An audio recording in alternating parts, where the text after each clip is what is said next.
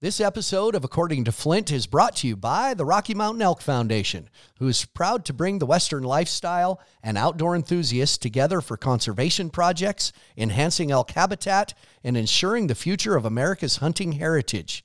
Visit rmef.org for more information. Thanks for listening and enjoy this episode of According to Flint. Welcome to According to Flint, the innovative podcast reaching beyond the Western demographic with stories, humor, and interviews. Now, here's your host, Flint Rasmussen.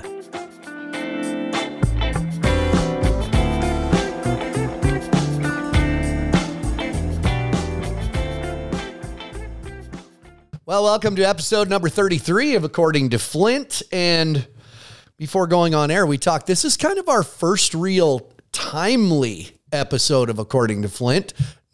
I don't know how else to put that because we're calling it sort of, among other things, a World Finals, PBR World Finals wrap up opinions.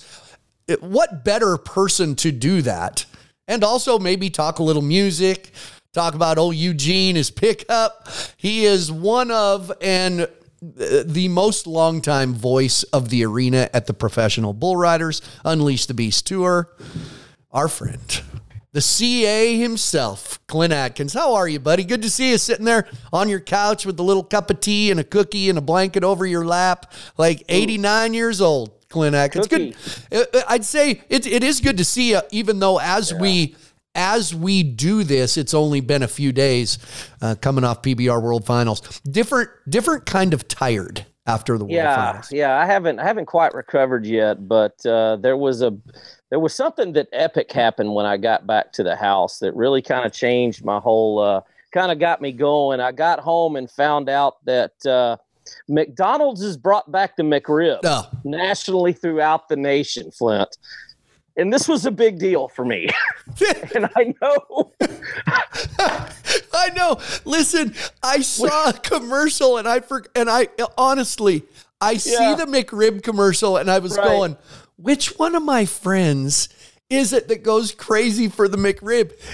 It's you, man. it's me it's me so if if you're watching this or maybe listening to this going down the road you, uh, you and I and our crew there uh, every week on the PBR. Every once in a while, it'll come up about our fra- our favorite uh, breakfast sandwiches. Yeah, yeah. And uh, we, you and I are both on the same page that you know our favorite on the go fast food breakfast sandwich has got to be McDonald's. Yeah, you know, completely. you can go whatever you want to do Completely. you know, egg McMuffin, whatever have you. Yeah. And I don't eat anything else other than breakfast at McDonald's. But McRib, huh, Uh, let's. Uh, I want everyone to know that before we hit record, we always have a little conversation before we start. And you said I got huge news that I just found out that's really going to affect my winter schedule. and uh, Clint, I was on the edge of my seat. I'm thinking, what did I miss? Did I not get an Right. email? What's going on with the schedule? Where are we going? It's the McRib. That's well, it. I mean, it's it's a big deal because I just can't go down and like have fast food. Just No, you don't. Burgers, just ah, but the McRib. Mm. That's a special deal, man. It only comes around. And think about this. It's been a couple of years since I've actually had one. yeah, it has. So, you know, I'd like to know. How, I'd like to know how much of that meat really is off the rib. I don't even know. what it- Probably none. Probably none, but it doesn't matter. Um, It's all good. I want to. I I didn't know in putting together a little a little note card to talk to you. I I just wrote items because I wasn't sure the path to take on how to discuss all that. So I want to start with this. When we're at the PBR finals, I just said a different kind of tired when we get home. There's something about PBR World Finals. We do uh, big venues and important events all year, but there is a, for one, it's a few days longer. There's an intensity level and emotion and an emotional level in what goes to the PBR World Finals that at the end it's almost emotional. Does that make sense? When we leave, there's al- it's almost emotional when we leave. It, it, it does, and I, I think for me, I I put so much into it. Um, you know, we every week on the Unleash the Beast tour, you get into somewhat of a routine. Mhm. And uh, but the PBR World Finals is its own unique event, and I know that it takes me a good week and a half leading into the event to prepare myself mentally. So in, in my mind, I need to be prepared for you know for every scenario that I can come up with, uh, and. Uh, I've always said, just for me personally, as a as a commentator, the only way for people to sit in their seat and listen and digest what you have to say, you better be honest. You better have conviction in your voice, uh, and it better be the truth. And people, you you know what? You can't fake greatness That's right. and you can't fake the truth. I mean, you'll mumble through it, and people will just be able to see right through you. And this event is so complex. I mean, you know, I make a book every year. I'm just going to bring up There. Clint Adkins There's makes. I was book. hoping you had that. Clint Yeah. Adkins makes a three ring binder Yep. of points, deals, everything. Uh, as you were as you were talking, Clint, it reminded me of you know my brother Will, who's also an announcer, but uh, he at one he at one time was a head basketball coach, high school coach at Choteau, Montana, and he told me one time, and, and it, the reason I. I really internalized it is because it fits so many things and it fits what you said. He said, My job as a coach is to know that whatever situation happens on that floor, and there's a lot of them, mm-hmm. as the head coach, I have a solution for it. I have right. to have a solution. When I watch you and we talk in our production meeting, sometimes I'm like, CA, man, you there's just you, you got so many details. Are you going to use them all? You might not, but you No. have them. You have a solution. There are so many points things we we anticipated that about Friday night or Saturday night we would declare Jose Vitor Leme the world champion that he didn't have it wrapped up and people we could not do that because of certain situations that came up Right. Yeah. I don't I don't use 25% of this, but I'm prepared just in case for whatever scenario that goes. And the one thing that I think after five days of competition,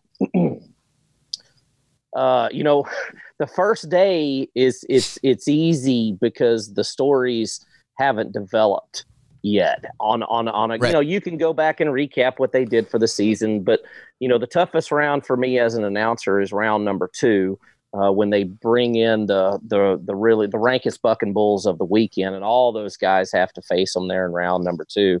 Um, but you know after that i feel that if I, if i invest two weeks worth of time putting this together and then i only use 25% of it to me that's a win because I, I, go into that arena confident. Now, understand that that two weeks is not the only time. Your original question was the emotional toll and the drain on it mm-hmm. because it takes, you know, I don't know, two and a half hours to debrief after each round. Mm-hmm. And then the next day, I have to work another two and a half, three hours preparing for the next round, even after doing all this. But all of that preparation molds into you know two and a half hours uh, what the uh, because the ultimate goal is to make sure that you do your job the bulls do their job the bull riders do their job our production team does their job i do my job. We're all a spoke in a big wheel.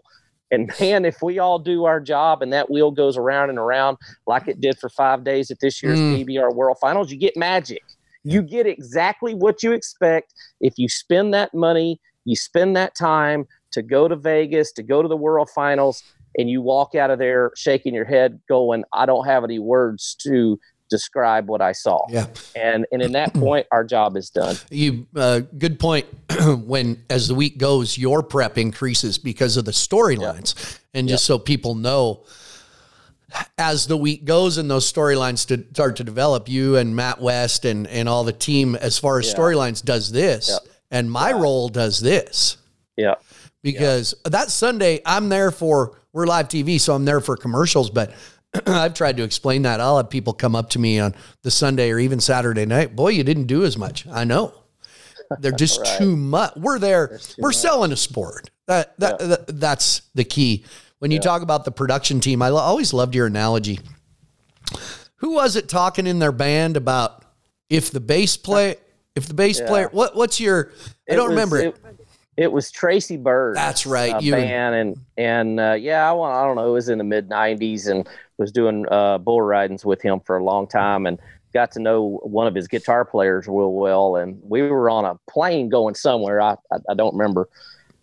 But he was talking to his bass player, who was I was sitting in between them. I had a middle seat, and I had the bass player on one side of Tracy's band and the guitar player on the other. And he was like, "Yeah, I, I, I messed up a couple of times last night." He said, "Yeah, but that's all right." The rest of us picked you up, and nobody really noticed. We knew that he was having a just an off night. I mean, we we all have them, Mhm. and uh, you know, he was just having one of those off nights, and everybody else picked it up, and you roll on, and that's uh, that's that really happens with us too. We may not be, you know, hitting on a drum or or, or a guitar, but it is truly uh, everybody's got to be together, and we all have to be on the same page to to to make uh, to do our little part. You know that when uh, you've got my mind going about it, and I don't know if people, I, I would think a lot of people are interested in that dynamic. When you look at what happens in that live arena, there's guys in the truck putting graphics up, video clips we need, camera angles I need. You're right. It's it's unbelievable what happens, but the flow of that show goes there's you and Matt who work so good together without ego. And that's a that's a big deal. You got Dan Hickman calling the show, Richard Jones playing the music, and I'm in the arena. And those spokes, those spokes you talked about, they got to be rolling.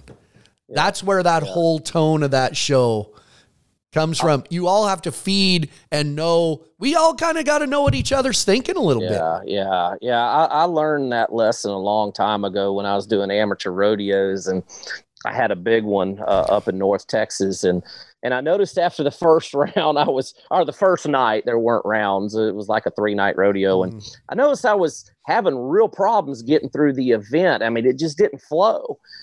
And I was young in my career, and I got to thinking, man, what I got to do here to to to make this thing work right? Well, I identified what my problems were, and I figured out, well, it was happening down in the roping box and the guys were messing around and I, I- I got them all together and i'm like you know what? Man every one of us are spoken a will i'm no better than the guy that's putting those calves in order. If they're not in order things don't work right. It slows the thing down and and i, I just learned teamwork really really really early in my career. And and uh, that and the fact that no, those people aren't there to listen to me. They're there to watch a rodeo. And i'm just a guide to help them along. And uh, but I can't do my job without those men and women in that truck.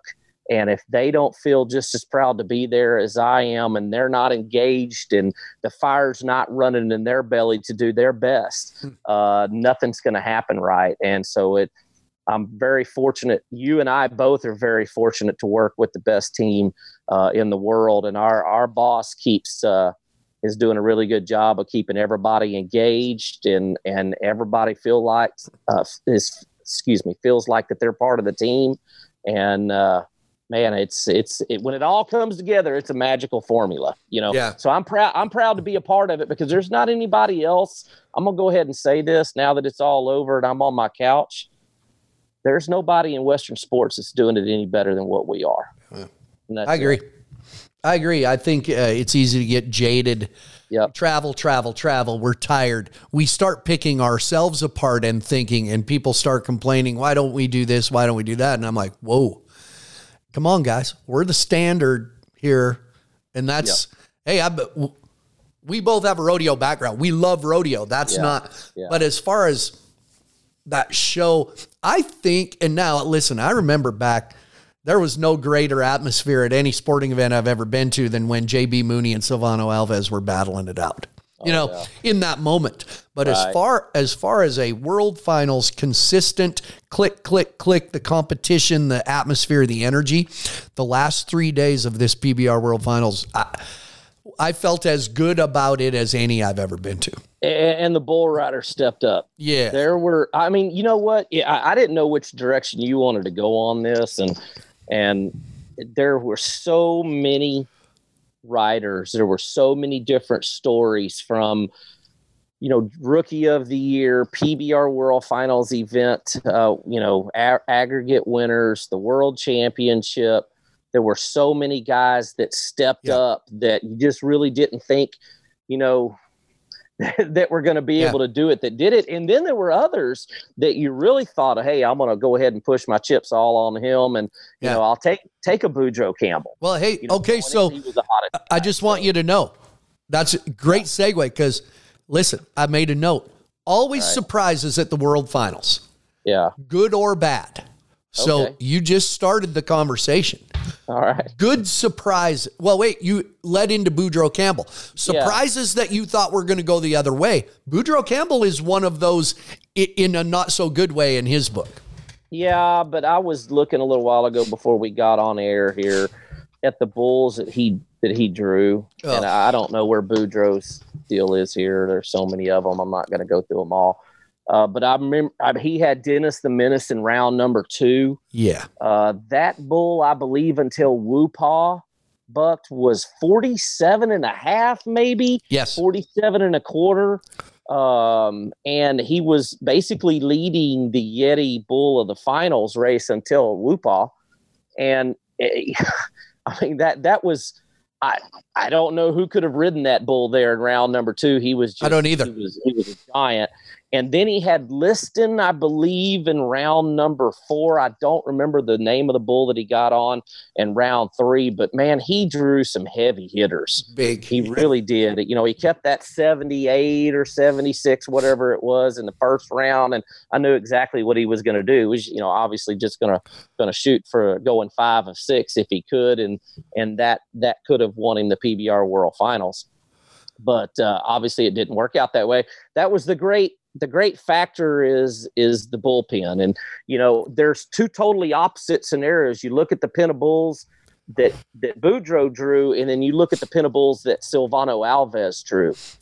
And Good point. you know, there is somewhat of a luck of a draw type deal, and that came in, but Boudreaux just drew the short stick that week. And man, when when he did, you know, go in there and and and draft a bull, I mean, he didn't have the best draft pick.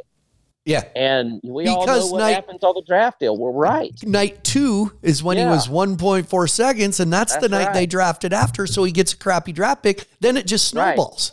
Right, right, and they did that by time, you know. So Yeah. it, it, it's a it's a tough deal, and and uh, you know what, I, I I hold nothing up against Boudreaux because I expect him to to come back and he'll have his week, you know. And Hey, And- hey, I, I want to backtrack just a tiny Yeah. bit eh, eh, Yeah. because it's on my mind. Silvano Alves, uh huh, uh, that we we got to know him. You've known him a little bit, but we got to know him. He stayed with us in Binford, North Dakota. Flew him up there Yeah. uh, this summer. He stayed in the house with us, cooked us steaks, hung out.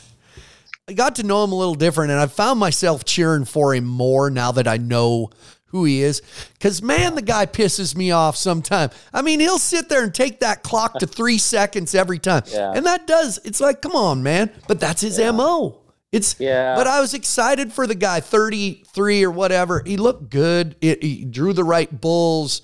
yeah. I kind of Yeah. cheer for the guy now, though. you know, you know, I and, and I do too. I, I I've I like Silvano and and uh, you know, the he and and Kaique have have came here with a different mode. Now I understand, you know, Silvano's been here since what 2010, I think, is when he finally came here. So we're talking over 11 years, and you know, he decided he didn't want to get off into the fray of the media attention. He wanted to Right. stay away from that. And uh, you know, Guilherme coming before him didn't shy away from the camera, and so he he decided that's that's the mode that he wanted to take. Kaique's taking that same mode, but when you peel the onion back, there's a lot of layers of those guys. And Silvano, you know, I've always said this. I you know I know like Silvano's wife and his children, Mhm. they are just absolutely unbelievable type people. And you can't raise a child or two children like that and and marry such an awesome woman and not be a good Yeah, guy. yeah, and yeah. he truly is. He just he has this front. He, I, I, we And- joke. I joke all the time that Silvano, Silvano Alves has made a living pretending he doesn't speak English. That's right. That's right. That's it. He pretends he doesn't like it. He's like, "Oh, I'm mad," and like, "No, that's not the case." Yeah. But but listen, let me let me let me go back to to where I think he has been. So so what happened to Silvano is really the thing from a performance standpoint, and and and I think you know Cody Teel got has, has got off into a little bit of this too. And, and and he and I talked about this at the airport um, uh, Sunday night. Before I, I left about i think we were both on we were on different planes but we both left about one o'clock in the morning and, and we were talking about this. You can forget really quickly on this tour why you started. Mm.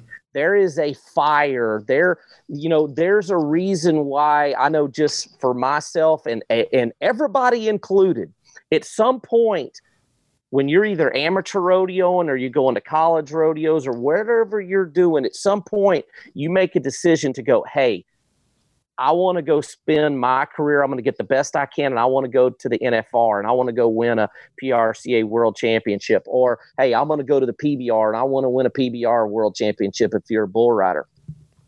And it's easy to forget after a while why it's fun, why you made the journey and and you know the cameras the lights and everything and it can affect your performance.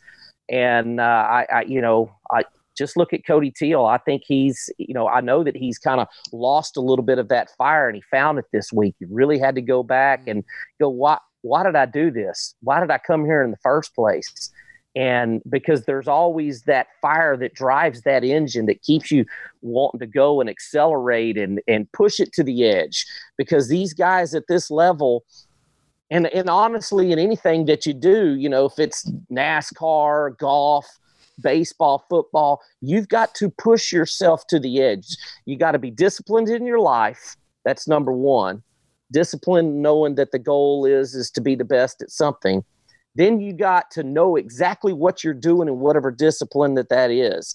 And then you have to be able to push it to the edge because your true skills will not manifest itself until you take whatever discipline you're doing yourself to that edge. And that's where greatness comes from. Mm. and uh, you know it's easy to get it's easy to forget that because it's hard to do that flint. It's hard to do Yeah. that every week I mean, it truly is. And uh, I, I think going back to the question about Silvano and Cody, and you know, I, I think they went back and truly looked them looked looked themselves in the mirror because it's not the Bulls, it's not the judges, it's not the the company. The person you have to look at for your own success and failure is looking at you right back in the mirror. So Locker room talk one week. Yeah. Great topic uh, that you bring up. We were all tired. Remember, we were, uh, uh, I think people would be surprised what we talk about in the locker room. Uh, right. And Clint, you always lead us into a deeper subject. You're a deep thinker. I mean, and I mean that as a compliment. Remember Right. when you went around the room and you said, I- I'm sure it was you asking, why'd we start? Why, why'd you want to do this? oh yeah. Jesse yeah, Byrne said, easy answer. I wanted to be the best Right. bullfighter. You want, I wanted to save, I wanted to be the best. Why'd you do it? Well, because da da da. And you went to me, what about you? Why'd you do this? And I said, well, I kind of got into it once and it was fun. So, but, and you stopped me. You said, bam, it was fun. That's right. It's fun. Sometimes we get caught up in production and TV and this and flying and canceled flights. It's supposed to be fun. We're not Right. curing cancer here. We're not. Right. We're not stopping terrorism. We're Right. it got if it's not fun, our fun transfers to the people who pay to get in. They want to see fun. Anyway, I, it was a great Right. Conversation. No, you're right, and and you know, I kind of go. I, I get I, I I get very introspective to mm. myself, and I think I try to stay humble. And myself after Joe after Jose rode Woopaw and that whole thing went down, there was a moment, Flint, for about 30 seconds that all these memories kept flooding back into my head about all of the nights and the miles and the trucks and the trailers and everything that it took for 14 years to get the job that I, when once I had finally made the decision because I just it's not like in 2006 the phone rang and hey this is a PBR y'all want to come up? No I seeked that out for 12 years. I knew 12 14 years before that phone call actually came that if I wanted to do this it was going to be with this brand. And for 20 30 seconds after watching Jose I went man this was all worth it. It truly was all worth to be at this moment, at this time alive, and to be there to watch what I you know i'm gonna i'm gonna put it in this scenario. In 19 i was born in november of 1973 and before i was born secretariat ran one of the greatest races of any thoroughbred ever at the Belmont. Now it was amazing what that horse was able to do in the Kentucky Derby and the Preakness, but the, the, the third and final leg of Belmont. that Yeah. was something to behold. And, and I'm going to say if, if somebody's watching this or somebody's listening to this that hasn't seen what Secretariat did at the Belmont, just Google it and watch it. Makes you cry. truly, It'll make it you cry. Yeah. Well, I'll tell this story. I'll tell this story. And I don't know if I've ever shared this with you, but uh, Jack Nicklaus, the great golfer, Uh-huh. um, he he was at home and he watched the race live. His wife had I don't know she'd gone off somewhere, and he said, "Hey, I was at the house and I turned on the coverage to watch the Belmont." Because I wanted to see Secretariat, and he said, you know, he said I knew a little bit about horse racing, but he wasn't, you know, big into it. And as Secretariat came around that final turn to head for home, and that horse's lead was continuing to to to, to grow, he said, I, I I I found myself on my knees on my carpet, and I was banging on the carpet, going, "Go Secretariat, go Secretariat!" He said, next thing I knew, I was crying, and he said, Secretariat won, and about four or five hours after that, he called one of his friends who was a sports writer, and I don't remember if it was Time Magazine or what it was, and and this guy had, was friends with Jack and was an exclusive thoroughbred writer. And Jack asked him, said, Hey, why in the world? What did I just see? Said, I, I was on the ground. I was crying, beating on the carpet, going, Go, Secretariat. What in the world was what was happening to me? What was happening to Secretariat that moment? And the sports writer said something very profound. He said, Jack, throughout your whole career, you have been in the pursuit of perfection in your discipline. And he said, What you saw and what you witnessed, and the reason your emotions were the way that they were, is because you witnessed perfection firsthand. And he said, You were seeing perfection mm-hmm. And that's where that emotion comes out. And and and and what I saw on Sunday is something that I had been chasing for 30 years, and, and a tear came down. And it's the first time I've ever cried at a bull riding, and and I did. I mean, you know, over something that had happened in, you know, Yeah. uh, you know, that actually happened in a bride. It's because for all my life, it, I, I feel like I was Jack Nicklaus in 1973 because I'd been in pursuit of perfection Seeing that. in this discipline and it wasn't me but it was i was a part of it i was there and all of those emotions come running back of everything that it took me to put myself Mhm. in that arena at that time it was magical man it was magical it. Uh, uh, as long as, uh, by the way, we can weave however we want here. okay i don't know if i'm As- going too long No, no, no, no, no. okay Great thing about podcasts, there's no time limit. oh well that's So- good I got a video that we're sharing what all this does. I'm stuck in on a plane, uh, trying to get out of Vegas late night, and where he was was very late. I get a video from Chase Outlaw on my phone. okay It was a video. I don't know if it was off the TV. It was kind of blurry or something somebody did.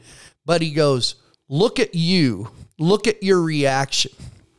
It's like you're saying, Holy shit, what do they do now? Kind of. So I watch this video and it pans across. Uh, all the guys ran out and picked up Jose. And I turned, might have been to Cody Lambert. And I went, and I had had my hand on my head like this. And I went, well, and that's exactly he read what. wh- What do we do now? Like Yeah. now that I've seen this, now what do we do? And it was notice something, Clint. Yeah. You can go on social media, not a ton of them. There's always those armchairs that say, judges got a little excited there. I mean, this, this, this. You notice the people critical of the score or of the ride or doubt it are the ones that were not there in person to see it. You notice that? Because TV, uh, I've used this analogy a lot. First thing people say when they go to an NFL game is, Right. Holy crap. I never realized they were this big and this fast. Because it doesn't translate to video, it, doesn't, translate to TV. Why would it be any different with our sport? The as fast as Woopaw was moving, as high as he was getting in the air, and how perfect Jose was riding them. I watch that that now on social media, wherever that video is posted. There is no comparison to being 30 feet away from that sucker. Yeah. It was Yeah, I looked at Cody Lambert and he said, He's going to be 99 points. If Cody Lambert says that, how can you argue with that? Yeah. Right? Yeah, yeah. No, I. You know what? I stay off social media. Or you know what? Right. I take. Hold on. I'm gonna. I'm. I'm gonna. uh, I'm gonna address what you what you brought up, but I will have to say you'll be proud of me. I actually opened up my Instagram this week. The real Clint Adkins. Uh, you know The what? I gotta get back on. Yeah. But Yeah. anyhow, um, yeah, there's all. I mean, there's always going to be haters. There's always going to be doubters. You brought up a good point. I won't spend much time on it. The bottom line is our sport uh, is uh, there's nothing like watching it live. And and the very first, pardon me, very first PBR event I ever went to. Um, you know, I'd watched a couple of them on television. This was in the early days when they would they would film a bull ride and it'd come on 60 days later. Right. And oh, yeah. uh, yeah, Go home you know, and watch it. Yeah. and uh, so when I first went in there and saw those bulls, and I went, whoa, whoa. And then I'd go back to the little amateur rodeos that I was doing and going, yeah, this is not the same. but uh, yeah, there's there's obviously, and there's going to be people like that and everything. And I just I don't listen to them. Uh, I don't pay attention to any of that. And and uh, I will say this: there was a moment I saw Ty Murray out there on the dirt, and he was he was sitting there looking at Jose up on the center cage, the, the Can Am cage, and he just had this look on his face. It was a smile, and he just sat there and he stared at him. And I went, "What's going through Ty's head Yeah. right now? Like here's a guy that." In the three disciplines of rodeo, and honestly, I bet if you put a rope in his hand, he was probably really good at the other ones.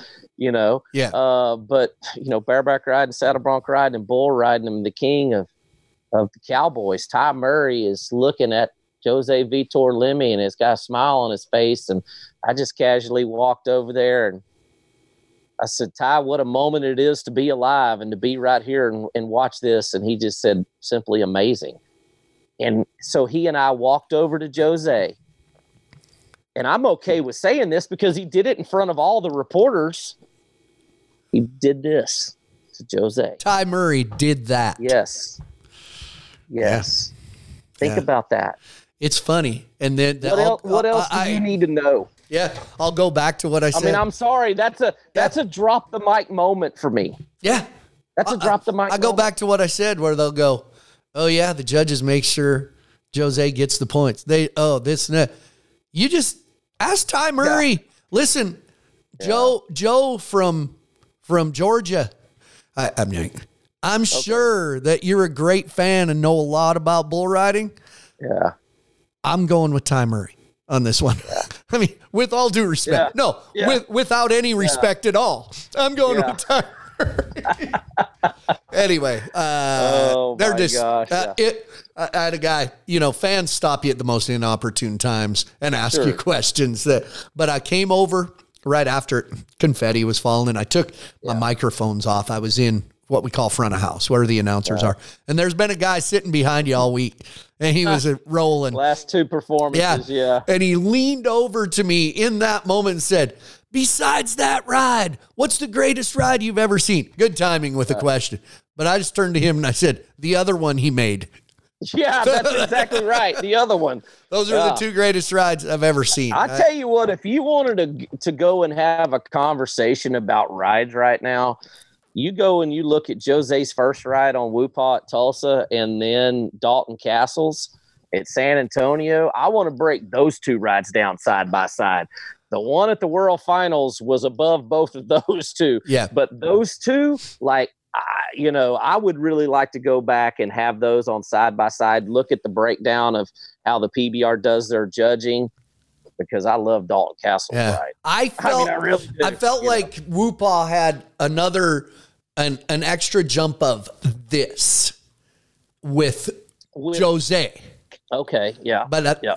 and I've seen this stuff on TV, Clint. I know what I'm talking. Hey, just a time or two, man. yeah. Time or two. uh, We won't we won't break that ride down right yeah, now. but uh, the the Jose winning the world title. I mean, that's one thing. Yeah. Uh, I talked about surprises at the at the world finals every year. Something happens, you go, how the hell did that happen? Like a guy will buck off everything or whatever. Okay, but I'm all going. Uh, check me if I'm wrong. I felt in my mind the two biggest surprises. Great guys, great riders. Eli Vastbinder and Mason Taylor. yeah, Holy Yeah. crap! Hey, and I- oh, this this will be not controversial, but don't take it the wrong way. okay. We needed two young American riders to to do that. Well, that's that's. I- I mean, that's just- controversial. Yeah, I mean, you know, that's- you know, yeah, That's fact. I mean, It's you know, I expected. Listen, I you know Mason uh, Mason's got off into the same problem that Cody's gotten off into. I expected that out of uh, out of Mason. Talent wise, yeah, Yeah, I expected that. That's exactly the way you should be riding each and every week, you know. And and uh, you know, the bottom line is Jose Vitor Leme thinks about bull riding every second of the day, and every decision that he makes is: is this going to benefit me in the arena or not? And that's a fact. I, I didn't. I don't make that up. That That's come- true. That came out of his mouth. And the bottom line is, is he is resolute with the fact that he is going to uh, uh, dedicate his life that way for a moment in time because he knows it's only going to last so long, and that's why he's breaking the records. And he will, you know, unless something unfortunate happens, he's going to do things that this sport that uh, the sport's never seen before. Now, so I expected Mason Taylor. I expect Mason Taylor to be more disciplined. I expect him to ride that way. I, I do not know Eli Vastbinder all that well. I'd seen some videos of him. I studied him a little bit right before the finals, but I didn't I didn't know that he had that in him. That's a tough cat right there. And what Mhm. he did at the world finals, I tip my hat to him, you know, because that's that's cowboy stuff right there. Oof. And uh yeah, I just, you know, I said this to Matt West when he walked up there on the stage and got his buckle. I said, it's a dang shame he's not 23 years old. yeah. He's thirty years. He's been around. Yeah. Yeah. Yeah. So, Yeah, making myself. uh, but uh, yeah, that's, uh, but uh, yeah, I'm glad to see those guys step up and, and because there are some Brazilian bull riders. I I won't go down that rabbit hole unless you want. No, to, I'm going I- I to, a I- lot I'm- Brazilian bull riding. I have that. I want to talk about that. Okay. Here- here's uh, something about Mason Taylor. yeah. I don't know if people realize that some of the great performances in sports ever, any professional sport, have occurred when a guy is sick. You know, Michael Jordan with the flu Right. game in the NBA Finals in Utah, uh, or injured, uh, such and such with a broken whatever, or the Brett Favre performance the week his dad passed away. You can list them.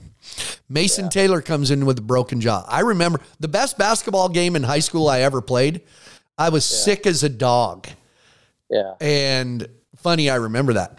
But what happens is you, all your strength and energy goes into accomplishing who I don't feel good, I'm hurting, I got to accomplish that. When really that's the focus we should have every time. It happens. I think Mason Taylor, in breaking that jaw, he focused so much on riding the right way and doing things. I think it helped Yeah. helped him in a sense. Flint, this is the best way I can put this, and it's a darn shame I'm going to have to go back to the thoroughbred world to answer this. You're kind of a thoroughbred, though. That's I mean, in general. I don't know about that, but this is the best way I can put this. And if we could do this with people, because what you're describing is exactly what trainers do when they put blinders on horses. Mm-hmm. So they're not looking, they're only focused forward. And when you're sick or you have something happen to you, you just describe it. That's the reason why, because you're you're you know you have a job to do. And Mason Taylor, what else could he do besides walk around? Yeah. He's not going down to eating a you know filet mignon at Michael's at South Point. That's not happening. Yeah. You know what I'm saying? Yeah. And so you're singularly focused on something and and the task at hand, you know, like your greatest game that you had, you know, when you were sick. What were you focused on that day? Was it your girlfriend? No. I was well, no, I was 17, okay, so it might have been. No. You're right. But, You're right. Well, I mean, think about it, and and yeah. you know that's why, like when I go to the World Finals, you know, my wife, she's at home, and my children aren't there. It's me, and I have one job to do, and I know that I put blinkers on. I don't go drinking. I don't go out partying. You have one thing, and singular focused on that. My job is to be the best in the world. Your job is to be the best in the world. Those bull riders, the bulls, focused and when you're not focused, you you get yeah. zero for five. Let's you know. Yeah, let's be clear. So, you never go out but, drink. You never go out drinking or partying. you I used to. You used to. uh, hey, I used to. Hey, you touched on something. Uh, I, I, made a note yeah. to myself about this. You really study this stream of Brazilian riders coming to the country. Yeah. The comparison. Yeah. Here's what I find interesting. This is what I want you to address. You watch okay. videos of them riding in Brazil, the styles of bulls, the styles of riding, because frankly, it's different here. There's an right. adjustment to be made. You make predictions based, don't always want pick the one that's been the most successful in Brazil, mm-hmm. but the one that you analyze and see mm-hmm. how he's gonna do here. What what do they got to bring? What do they got to leave home to make it in the PBR? What what give me some keys that you look for there. Well, you know, that's, I mean, man, there's so many different ways I can answer that, but I, I do study a lot of the Brazilian bull riders. First, let me address why I, I, I study them. Uh, not just, you know, the, the ancillary answer would be just, well, because I'm a PBR announcer and there's Brazilian bull riders. I connect with the Brazilian bull riders and how, why I connect with them is basically the parallel story of how I grew up. Um, you know, and, and I won't we won't go off into detail about that, but there's a lot of parallels in how they grew grew up and how I did. I mean, we didn't grow up with a lot of money, and you know, we we heated our home with wood, and and we didn't have air conditioning, and you showered you know, in was, the dark a lot. I, I did do that, that's for sure. And uh, you know, I connect with their stories, and this is something that a lot of people in America, I know a lot of American fans, they just they they miss this portion of this I went to Australia one time for three weeks. I left my wife and my children and you know the country. And now the cool thing about that was is I spoke the same language, so I didn't have that barrier up. But I just, as much as I enjoyed my time of being over in Australia, I was so homesick. I wanted to come home. I mean, you know, be on my couch and sleep in my bed and eat the food that I wanted to eat just for three weeks. Three weeks. That's as long as I was gone. And oh, I was so ready to come home. I look at those guys and how they grow up, how they grew up. And then I look at the differences in their money and our money and how much it takes for them just to buy a plane ticket to get over here. Then the fact that they have to leave their wife or their mom or their dad, their aunts or their uncles, and they're not coming back in three weeks. They may come back in a year from now, maybe two years from now and they have to leave everything that they've ever owned that they've ever owned or know get on a plane go to america. Most of them are going to go live in an apartment building in decatur. And don't get me wrong it's a lot easier for them right now than what it was when adriano first came over uh, for the very first time 30 something years ago or 28 years ago whatever it was. And then they have to qualify to get on the Unleash the Beast tour. Then once they do, they have to go up against the best, the biggest, baddest, fastest, rankest bulls every week and do all of that with a language barrier, eating food. Good gosh, I don't even know if they've, you know, I mean, I know McDonald's in Australia is different than McDonald's here in, in America. Okay. Yeah. It, it is. Yeah. But, but I just look at what they go through, Flint. Okay. I'll wrap this up. I No, look this at what they I go like it. through, and there's a to me, I I empathize with their story uh, because I've had listen, I've had it great over here. I can talk all day long about how I grew up, make you feel sorry. Oh, you know, oh sorry for him. No, we have it so good over here, and uh, I'm I'm grateful for what we have, and and these Brazilian bull riders, they truly are fantastic uh, people. Um, I, I love a lot. I love the fact that a lot of them are steeped deep into faith, and uh, that's that's so refreshing to see. And then to uh, see them come over here and be popular. So that's why I empathize with them. So far as there's some young talent coming up, hmm and this kind of I believe was the the very end of your of your question. The bulls in Brazil that they ride over there are bigger than the bulls that they get on here, but they're not as fast as the bulls here in America. Uh, they they you know just take Woopaw for instance, as he's the world champion bucking bull. Uh, they've got some great bulls over there, but they're different. Um, you know they they have a lot of Nelore, which is that people say, oh, they they have Brazilian Bramers, and they do, but they're they're called Nelore cattle, is what they what they call them over there. They look like Bramer cattle, but they have uh, smaller bones on them. They're taller, uh, and and they just buck different. So that's why you see a lot of times when when Brazilian riders get a bull over here that jumps real high and is real kind of a lumbering around in a circle, they just dominate on those bulls because that's what they've ridden over there. Uh, the breeding program in Brazil has just gotten underway. In fact, the last four or five years is is really the first time that they started breeding bucking bulls over there. Uh, they're the guys that I believe are going to have uh, success coming over here are probably going to be those Jose Vitor Leme type looking guys, as far as frame wise. You know, uh, there's a lot of great bull riders over there that are bigger, taller, they carry more weight. Uh, but there is a young man, and I'm going to go ahead and put it out there right now that y- you better remember this. Ki- this kid's coming, and he's 19 years old. His name is Felipe Furlan, and in my opinion, uh, J- Jose better hurt, hope he stays down there for a couple of years. You've told me This- about Felipe. You've Yeah. brought him up to me. Yeah. yeah. you know, and I get a little bit of pushback from the Brazilians down there because I, I, you know, I watched like last night. I, I, I hate to even say this. I was so tired, Flint. I fell asleep during it.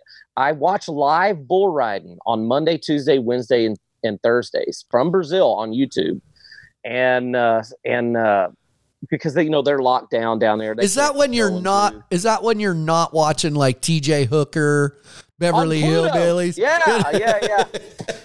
I love. Oh, gosh, let's not go down know, this rabbit hole Yeah, of Pluto TV because I love Beverly Hillbillies and T.J. Hooker and all that stuff. So, uh, oh, don't forget Heart to Heart. Heart to heart. to Heart. Uh, That's the other Hey, one. yeah. Mrs. H. Hey. My wife, my wife hates that show. She hates it. But anyway, so so Felipe Furlan, yeah, he's coming. Uh, so yeah, I'll watch those guys down there. Uh, there are bull riders down there, Flint, that uh, ride more bulls than what Felipe does. Like when you look at the standings, he's he's in the top ten or he's consistently in the top fifteen. But the bigger riders are have got more points. But the reason that that is is because they're getting on bigger bulls. Okay, We've had those. you have to make the Yeah. con- you have to make the conversion. Yeah, but we've And had my mind. we've had those guys too. I, I'm Well, just right. Bill- the the Yeah. DeSouza twins. Uh, Right. There was another guy that was really big just two years ago. Uh, you probably remember. There's been those big guys come over here and they'll do Yeah. okay, and then they're gone. Right Yeah, and, yeah. and and and and to me i think that's that's you know that's success in Brazil is not going to convert to success in America because of the difference in the bulls. Okay. And I think that that conversation will change in 20 years as they get their breeding program together. Uh, down there, those bulls will get smaller. They'll actually become marginal to, to like right now, weight wise, those bulls are here in Brazil and America, they're here. But what's going to end up happening is it's going to come down to this point as the breeding, because airtime breeding is down there now. There's several other bulls that are starting to get bred and so you'll see that change well that's also going to change when you you know it's it's uh you know it's it's it's just going to be the way nature is those guys are going to have to get down there uh, because those bulls just won't buck as good with them uh, with those bigger guys on there. Sure. So I look at a guy like Felipe Furlan, and I said this a little while ago. I get a little pushback from the folks in uh, in in Brazil about that, and uh, but um, that's just because I'm looking at it through through my lens as converting over into America. Your lens is like a weird well, Snapchat filter. It's like weird. you got all kinds of weird damn filters going on. Sometimes it's John Connolly's rose-colored glasses. Oh, Sometimes John. John. uh, oh my God. let's gosh, see. Let's, yeah, you got. You're a music guy, man. Yep, we just discussed Steve music. Wariner. You got yep. some Ronnie Milsap. You're I obsessed do. with Conway Twitty. Obsessed with his story. I, uh, got his members only jacket, just rocking the. You're, yeah, you're. I'm I, telling well, you. Well, I'm just looking. I'm looking at my. so, the Statler brothers. Statler brother. Oh. Uh, uh, These bed of roses that hey, I lay. Do you remember Ricochet? oh, Ricochet. I knew that. I was friends with those guys. Yeah, Heath and Junior. I, oh yeah. Um, obviously Randy Travis. Love me Keep it Randy going. Travis. Oh yeah. I got. Come hey, on. I got Phil. I got Phil Collins on here. Yeah. Uh, the Oak Ridge it's, Boys. Oh yeah. Nitty Gritty Dirt Band. Uh, Michael Martin Murphey, Merle Haggard, Marty Stuart, Mark Chesnutt, Cody Johnson, in fact, I'm getting ready to go have some Cody Johnson brisket tacos at, at the the place where Cody always yeah. goes. Yeah. I, I, bet you I need to reach. I, I don't. Hey, know. Chancey Will, you gotta get some Chancey yeah. Williams on there. Chancey's got some. You know, I don't one. have any Chancey. You got to get some rodeo so, cold beer on there. I well, I'm on here. So Chancey Williams. Yeah. I tell you what, I will. uh Let me find him right here. I got him. I'll get it. I'll get okay. on there, man. All right. Listen to me a little bit of Chancey Williams. Um, as uh, let's look f- just a little forward for PBR fans watching this. Yeah. What does next? What does the adjustment in the season hold for everyone? I mean, I know what it holds for us production wise. It's going to be a grind. We're going to do. Yeah. We're going to do some midweek events. We're going to do about twenty and or nineteen or twenty in about sixteen weeks. Uh, it's yeah. going to be a condensed season. What what are guys going to have? What's the key for them? I I'll tell you. I asked. Uh, who'd I ask? I think Mason Taylor on my show, and he said training, conditioning. Um, yeah, might have been somebody else. Anyway, what do you think? What do guys? What do we expect coming? Well, up? I I you know I like yeah Mason's Mason's answer there. Conditioning is going to be critical because you're uh, with them throwing, pardon me, with them throwing an event in in the middle of the week, uh, your recovery time is going to be cut less. So, you know, that's really that's two events that your body is going to have to recover very, very, very quickly. Uh, if you're 19, 20 years old or a limb and you're in perfect shape and you work on it, you you can navigate through that a lot easier than a guy that doesn't. Uh, so I think that is going to be a big issue, uh, the recovery time. Uh, and if you're doing that once a month, eh, so that's January, February, March, April. So that's four weeks. That's two, four, six, eight. That's eight events that you're going to have an issue with recovery, as far as your body recovering. Okay. Uh, and I'm just using that on the average, and I'm not a 100% positive if every one of those you know midweek events will will take place. We'll find out. See what that that's for people way up the pay scale than myself right. to decide. Uh, so I think it's going to be that the PBR World Championship. Uh, I I just hope everybody stays healthy, man. You know, it's a part of this deal, and one thing can happen and it's over. Well, and That that's yeah. that's the downside. that that's I the see downside. exactly. And here's here here is the deal with injuries and bull riding. Mm-hmm. Everybody visualizes that it's always a wreck. You know, Right. somebody gets in a wreck and gets hurt. Well, people like Jose, you name them, they keep themselves out of wrecks. They're not in wrecks. But we saw it uh, a month ahead of the PBR finals. Jose not only did not get in a wreck, he won the event and was 90 and a half points, Mm-hmm. but pulled his groin. Groins are the nightmare Yeah. of bull ride. Pulls his groin on the bull. That's what that's what we're going to have to watch for. It, Yeah. it isn't a Oh, yeah. It's, It's a you know, real deal. It's a it's it's it's a real thing, and we'll have to uh, just have to go with it because I mean, there's really no other options right now. The way that the season is going to be reset, uh, I think that narrative might change depending on uh, what they do in 2023 right. but it doesn't look like that that's going to change a whole lot. I was really thinking that we would probably end up going, you know, on the Unleash the Beast tour from let's say October, November, maybe having one in December. You know, I'm talking for 20 yeah, exactly. That when it re, when it can Yeah. balance, readjust Right. itself. Yeah. but uh, that doesn't look like that's going to be the case again and it may be 2024 by the time they they end up getting to that point we'll see the whole pbr teams deal is going to put a put a wrench in that Yeah, uh, and and I know we both work for the company, so we yeah we can't completely speak freely always. You a fan of team bull riding? Um, I'm a I'm a fan of PBR Global Cup. Me too. I'm a fan of that. Love the Global Cup. You're Right. wearing your country on your sleeve all the way. Yes. Yeah. Yes. And and Flint, I have yet to.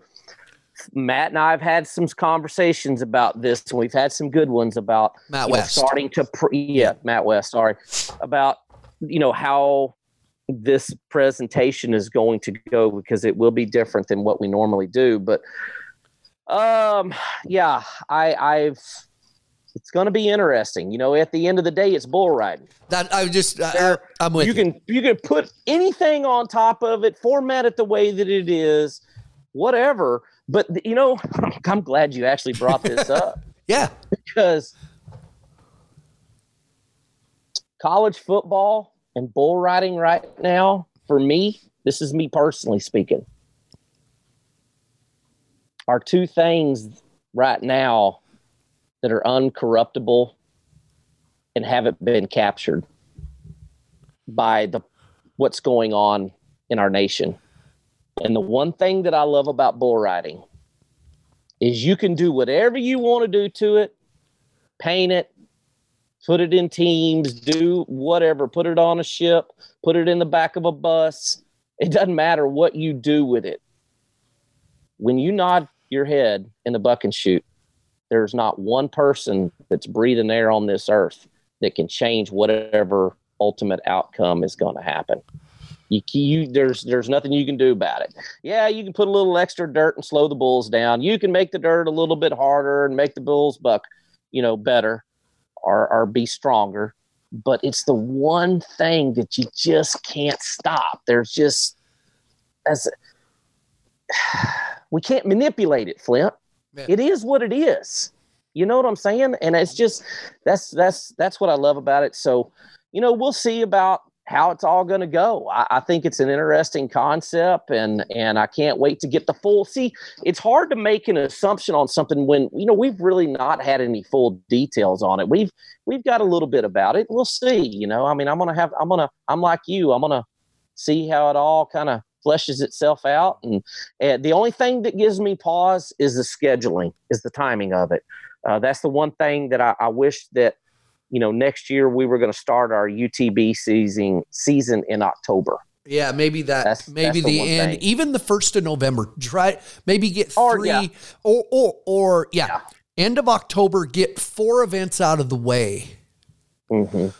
first. Uh, Yeah. The thing I like about not not the one thing, but uh, what I respect about our CEO Sean Gleason, like people, you and I talked, we were concerned that hey, we got to start this schedule. We're going to do some events over the NFR. Some of us work at yeah. the NFR, and I don't. I think there's a there's a real respect towards rodeo from PBR. Yeah. I don't know if that people understand internally Huge. what goes on. Well, why would? I'm Want, turning I'm turning my dish network back on to watch the NFR. yeah, and there's a respect for what the attention the Yeah. NFR draws. Why would we? Why would we do something during the NFR? Yeah, you know. Right. we're- So, but maybe get three or four out of the way uh, October, November, going into the first of the year. Then you're already. You, you, don't have to cram them all in Right. at the end Right. of the year. Right. So you you mentioned Sean, and I I, I have to say the, the uh, another thing that I like about him, and, and you got to keep this for the fans, and you and I and, and the fans that are watching this this team's deal develop.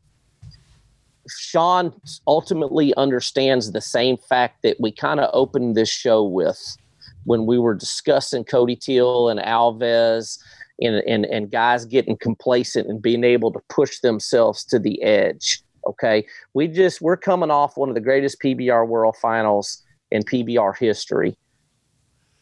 And the one thing about Sean that I love about him is, is he's not going to let himself sit back in that chair and go, well, okay, let's just continue to run down the road. The UTB is awesome and we're going to continue to go down it. But in order to grow the growth of the sport, you've got to be willing to take some chances and you got to be willing to push it to the edge. And uh, he's uh, he's going to take this and we're going to go push it to the edge and we're going to see if the true skills uh, and the artistry of the sport is going to push itself and man- manifest something really cool. We'll see. yeah. We're that's what we're going to find out.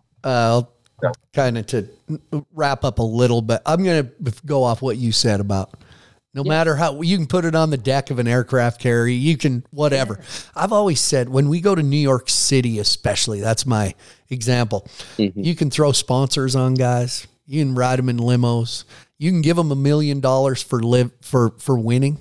But when we go to a place like a New York City, they still want to see cowboys. They want, That's right. yes, ma'am. No, sir. Let me open the door for you. So no matter what we do, that's that that that's the the middle part that you can't you can't change. Yeah, Is that part. absolutely. Absolutely. There's So- no doubt. You know, there's no doubt, buddy.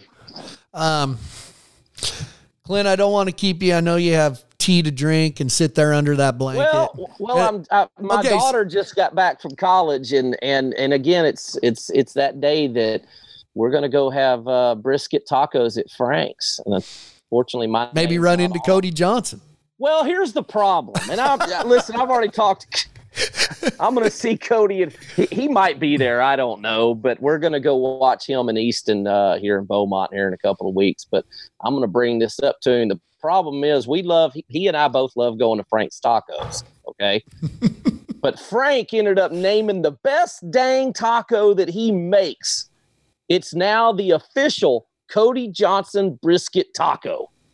And so Do you got one? what What's to have. yours? What's yours going to be? Is Well, he- I- that's no, bullshit, that's man. the, well. I would want my name on the best taco, and it's on. Well, Cody's got his name on that, so Hmm. I mean, there's not another Yeah. taco I'll eat, so I'm going to go down and have two Cody Johnson brisket It- tacos. His next Right. big song is going to be "Dear Tacos." Give me the point. I'm gonna. Give Hey, me I'm the gonna point. tell him. I'm gonna tell him you said that. yeah, you tell him. Tell- Well, Clint, oh remember, remember, no matter what anybody else ever done it, it will do in a in an announcing career. Mm. You still are the only announcer to crawl over a fence, gear up, and get on a bull during a show. Whole three spot. He was. That's true. He might have had a pacemaker and braces on his legs, but you got on him, Clint. I did. you know, it's funny you brought that up because Ty and I were walking out of the T-Mobile Arena. I don't know what night it was, and I had, you know what, and I don't mind sharing this with everybody. This is this is actually, you know what, I'm pretty proud of this right here, and and uh, you know, for the last, I don't know how many times I've been to PBR World Final, 16, 17 times. Uh, for the last, I would say 12 to 13 years, I've I always go to the television meetings Mhm. before we have our production meeting. And at the PBR World Finals, there's J.W. Hart, Justin McBride, Cody Lambert, and Ty Murray. and so for an hour and 30 minutes for however many that long years, I've been going into those meetings and I go sit down in the corner and I shut my mouth and I open my ears and I will listen to them go through that broadcast. And what happens is they're going down line by line on each of what they're going to do. There always is a conversation that leads off of that. Uh-huh. And that conversation is about competition and it's about winning. And I personally have been so fortunate that that I've been able to sit there and I have gotten a master's class at how you become a winner in Western sports for the last 12, 13 years. It has been so eye opening. And after, you know, Ty and I were talking about that walking down the building, he's like, Yeah, man, you know, by gosh, everything that you know now, listening to us, you, I bet you could have rode three spot like that. You know, why don't we get you on a bull? And I'm like, whoa, I'm 47 years old, man. I'll explode like a watermelon. You know, I mean, that's not happening. So uh, great points, great yeah, points. though, Clint, go. I never take for granted who we get to be around. It's yeah, yeah, it's no um, doubt. It's something. So to, to, to drill down in the minds of the greatest in Western sports has been an amazing process, and I'm so fortunate to have been able to uh, to get yeah. it. So there you go, Clint. It is, it's a pleasure, man. Great hour with you. Oh, uh, pleasure's all mine. Uh, I crave the the deep thinking like you bring, and that's why I wanted to have you on. Okay. Thanks for everything, my friend. You bet, man. Anytime, anytime. Enjoyed it, Flint. You Thank got you. it.